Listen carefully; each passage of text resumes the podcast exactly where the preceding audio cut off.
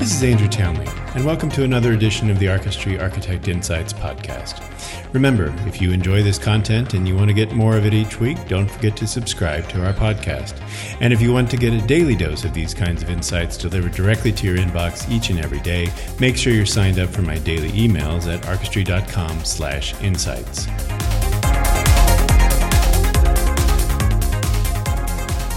Last night, I was in a great conversation about the legal and security implications of using chatbot AI by people in your organization. It was a pretty lively chat at times, and it basically boils down to being concerned about the implications of both the input and the output based on understanding the way ChatGPT and other chatbot AI works. The gist was that whether you restrict it or not, people are going to use it because, well, people.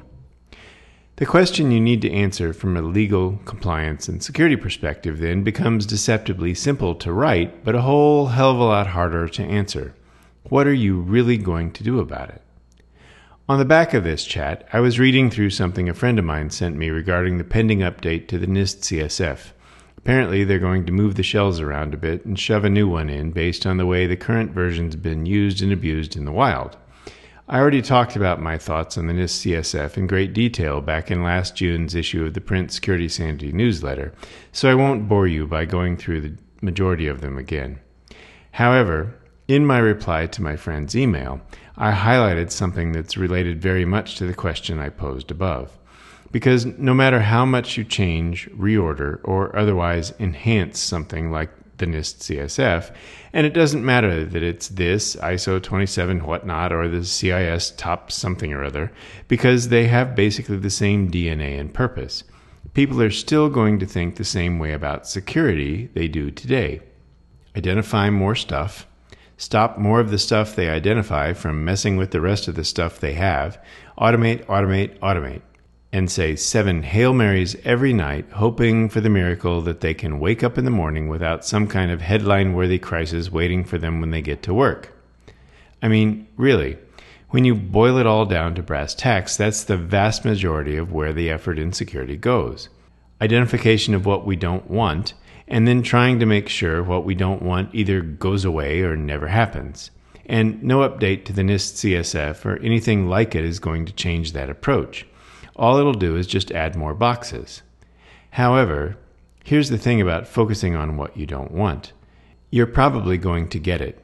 It's just you might well get it at the expense of something you actually really do want instead. Because we tend to get what we focus on, either consciously or subconsciously.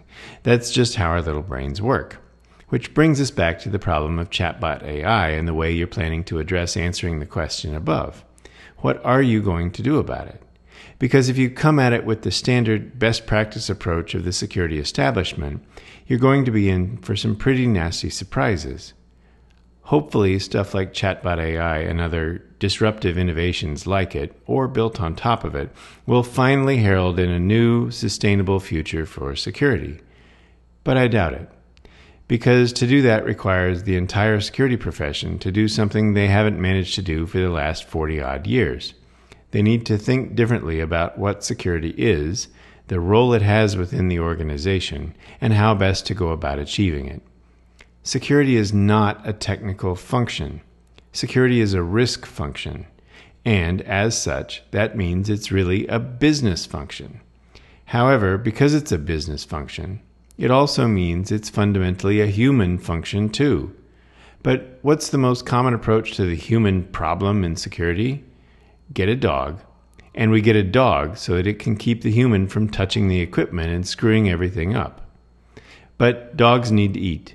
They tend to poop on the floor, and sometimes they tend to chew on the wiring when they get bored watching the person just sitting there not touching things.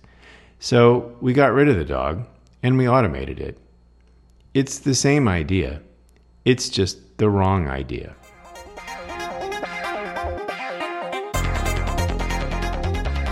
You've been listening to the Archistry Architecture Insights podcast.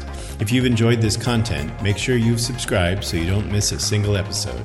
And if you want more like it delivered straight to your inbox each and every day, sign up to get my daily emails at archistry.com slash insights today.